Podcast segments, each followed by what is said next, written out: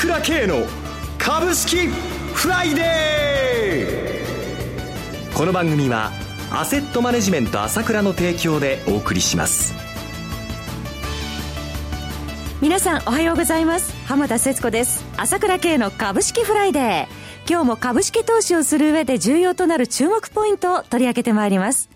パーソナリティは、アセットマネジメント朝倉代表取締役、経済アナリストの朝倉慶さんです。朝倉さんおはようございます。おはようございます。よろしくお願いいたします。よろしくお願いします。さて、12月相場も前半がもう終わり、非常にいい相場展開続いてますね。すごいですね。えー、まあ予想通りといえば予想通りですよね。はい。まあ私もまあトランプ氏が当選してから一貫して強気でね、あの、こうやって全国の皆さんにお話ししてきたんですけれども、はい、まだまだ序盤だと思いますよ。これだけ激しくね、はい、いわゆる11月から出てきた典型的なね、年末年始への上げ相場ですからね。はい、えー、こんな風な動きになってね、全国の投資家今日も、あまあ、投資家動向を見たら、まだまだ売り越しでしょ、個人投資家は。4週連続売り越しですね。上げてから毎週4000億近く売ってるじゃないですか。はい、買い戻せないですよ、これ。どんどんいっちゃいますよ、これ。今まで長い人はわかると思いますけれども、こんなように11月から相場が出て、年末年始に相場にならないってことはまずないですからね。はい。これはもう理屈か云々よりも、相場見て波を感じてもらいたいですよね。はい。えー、その波を捉えることが今とても重要だということですね。いや、この波がある時が一番美味しいの。はい。一番美味しいとこ自分から捨ててる人が多いですから、えええー、これはやはり私は言いたいですよね。本当にもったいないと思いますよ。はい。えーえー、そして ECB の決定も市場は交換してまいりました。そうですね。はい、これも今日ゆっくり話しますけれども、まあ ECB が結局ね、えー、まあ、量的緩和、まあ、毎月800億ユーロ買うのを600億ユーロにしたんですよね。期間は伸ばしたんですけれどもね。はい、日銀と同じで、もう金融政策が完全限界なんですよ。はいもう金融をこれ以上やることはできないんです。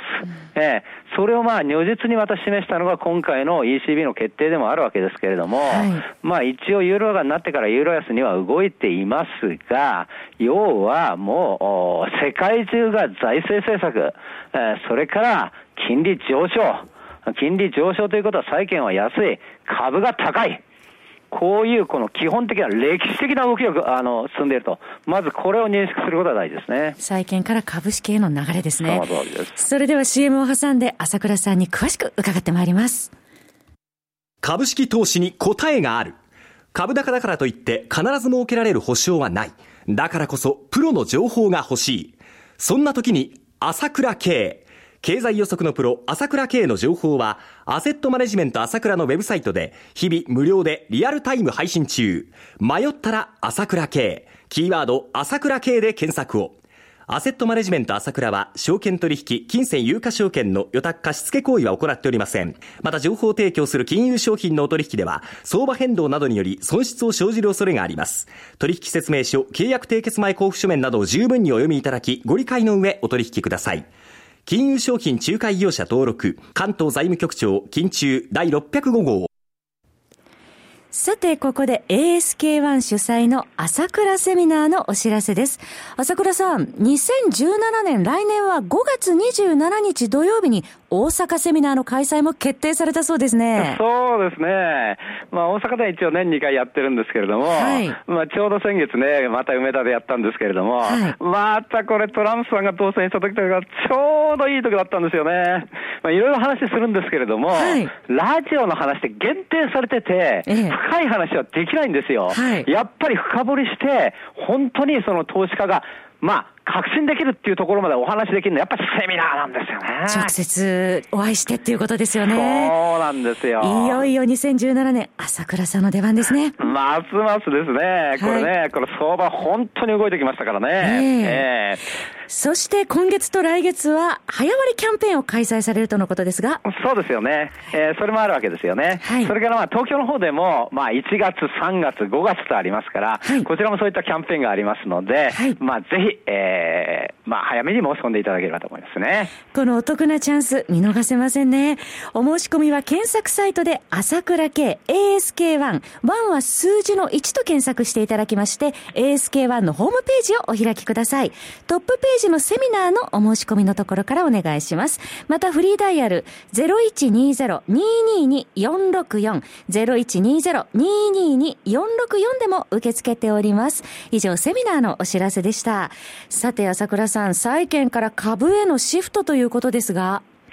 これね、はい、ものすごい歴史的なことなんですよ。それ歴史的なこと。はい、えー、ちょっと債券から株へのシフト、ちょっと難しい部分もありますし、考えて、はい、それからまあちょっとあまりやっぱり株だけ見てて意識しないと思うんですけれども、ええ、もの、実は一番重要な地点がここなんですよ。これは今の相場を考える上でね。はい、っていうのは、金利っていうのは、もう昔から日本なんかもそうですけれども、ずーっと下がり続けてるじゃないですか。はい、これは債券価格が高くなるってことなんだけれども、アメリカで言えば1980年の段階では、まあ政策金利も20%で、この今の長期金利、20年もの国債も、まあ、10年もの国債ですね、はい、15%を超えてたんですよ。そうなんですか。ええー、これが、もうずーっと下がり続けてるわけよ。はい、ずーっと下がり続けて、ゼロまで来たわけ。日本はずーっと下がり続けて、マイナスまで、マイナス0.3まで来たわけじゃないですか。はい、これが、根本的に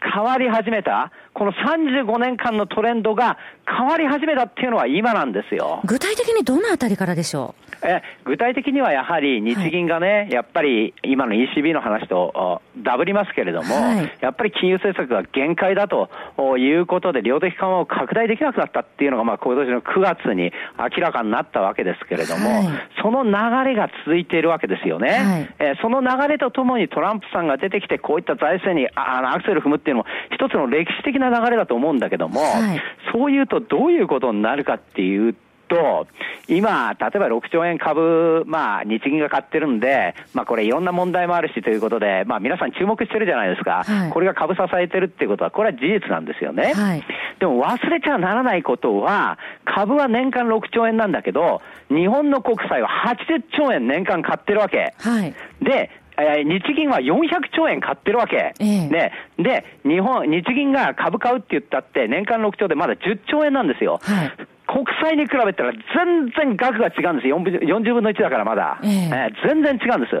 これが今の債券価格をものすごく支えてたわけですよ。はい、中央銀行が買うことによって債券価格、ゼロ金利、低金利っていうのを支えてたわけです。はい、ここの部分で債券価格が異常にバブル的に高くなってたものが、今、アメリカから流れが変わってきて、これが変わっちゃったから、一番お金がいってたのが、米国債とか日本国債とか、そちらにボンボンボンボンボンボンボンボン金がいってたのがですね、これが流れ出したんですよ、株に。はい、怒涛の流れが始まってるんですよ。えー、それが今回の流れの始まりなので、はい、ここをまず捉えておかないと、大きな流れが始まったんだって、株にシフトしてるな、ということをまず捉えてもらわなきゃな。もちろん、紆余曲折はあるんだけれども、はい、債券相場が天井を打ったってことは、株に株が流れると、ここの基本線をまず捉えるってことですね。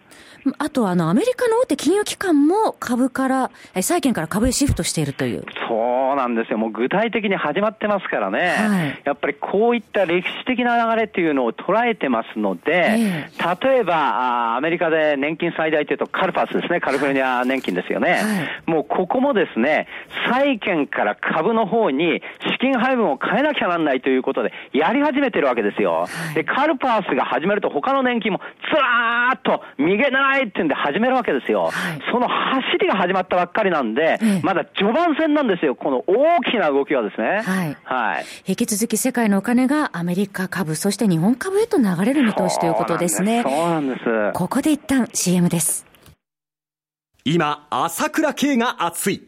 その鋭い分析力で注目を集める経済予測のプロ、朝倉慶が代表を務めるアセットマネジメント朝倉では、日々の株式情報を無料でリアルタイム配信中。アベノミクスで上昇した株式相場、投資家はここからどう対処すべきか。迷ったら朝倉慶。キーワード朝倉慶で検索を。アセットマネジメント朝倉は、証券取引、金銭有価証券の予託貸付行為は行っておりません。また、情報提供する金融商品のお取引では、相場変動などにより損失を生じる恐れがあります。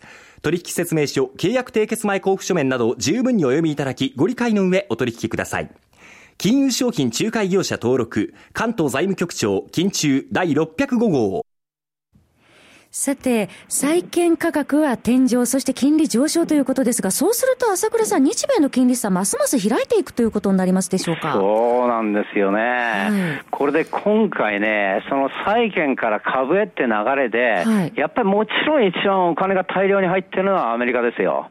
アメリカ株に大量にお金が入ってるんだけれども、はいアメリカ株ともう一つ入ってきたのがやはり日本株なわけですよね。はい、で、新興国は嫌われてますから、ドルの方に金が流れてますから、はい、日米が特にですね、その物色対象となっているわけなんだが、これはこの、アメリカの方はどうしても、はい株はどんどん上がってるんだけど、懸念、懸念材料の一つとしては、ドル高がどんどんどんどん進んでしまうっていうことがあるわけじゃないですか。はい、これは世界のお金を集めるからね。えー、で、まあ、こうやって、その、インフレ気味になるの金利を上げていくからドル、金が集まるわけだけども、はい、その分金利がどんどんどんどん上がっていくと、先ほど言いましたけども、金利差が開きますよということがあるわけなんですけども、はい、これは金利が上がれば反対側は円安なわけですよね。はい、えー、そうすると、今のアメリカの株は買われてて、今後もさらに買われる動きが続くんだが、その一つの懸念材料としてのドル高という大きな懸念材料が一つはあるわけよ。はい、えー、ところが、日本株はそれが追い風になってるわけじゃないですか。はい、えー、同じように買われる中であって、向こうはドル高の懸念材料があるんだけど、日本は円安という追い風になるわけですよ、これが。はい、これが金利差なんか考えると、まあもちろん右翼曲折はあると思いますけれども、まあ続いていく流れが始まってると、まず見ていいと思うんですよね。はい、えー、そうすると余計アメリカ株もそうなんだけど、より日本株だということがですね、これが、こういう意見が、かなりアメリカの金融の中枢で出てきたということが、ここがポイントなんですね。ドルベースの日経平均まだ高値つけてないということですね。そうなんですよ。これからじゃないですか。はい、えー、で、例えばアメリカのモルガン・スタンレー、アメリカのモルガン・スタンレーなんですけれども、まあ、2017年末のですね、トピックスの見通し、1800って言うんですよ。今やっと1500乗せたわけじゃないですか。はい、これ、去年って今までの、去年今までの見通し、変更するまでの見通しは、1190ですから。700ポイント弱上昇。今までは、日本株は下がるっていう予想で、これに基づいて外国人は売ってたわけだ。ところが180度大きく転換して、大きく上がるよというようなレポートになってきてて、これに基づいた外人の協力が始まってるというのが今なんですね。ますます期待できそうです。そろそろお別れのお時間となってまいりました。お話はアセットマネジメント朝倉代表取締役経済アナリストの朝倉圭さんでした。私、朝倉慶が代表を務めます、アセットマネジメント朝倉では、SBI 証券、楽天証券、証券ジャパンへの口座開設業も行っています。私どもホームページから口座開設をしていただくと、週2回無料で銘柄情報を提供するサービスがあります。ぜひご利用ください。それでは今日は週末金曜日、頑張っていきましょうこの番組は、アセットマネジメント朝倉の提供でお送りしました。最終的な投資判断は皆様ご自身でなさってください。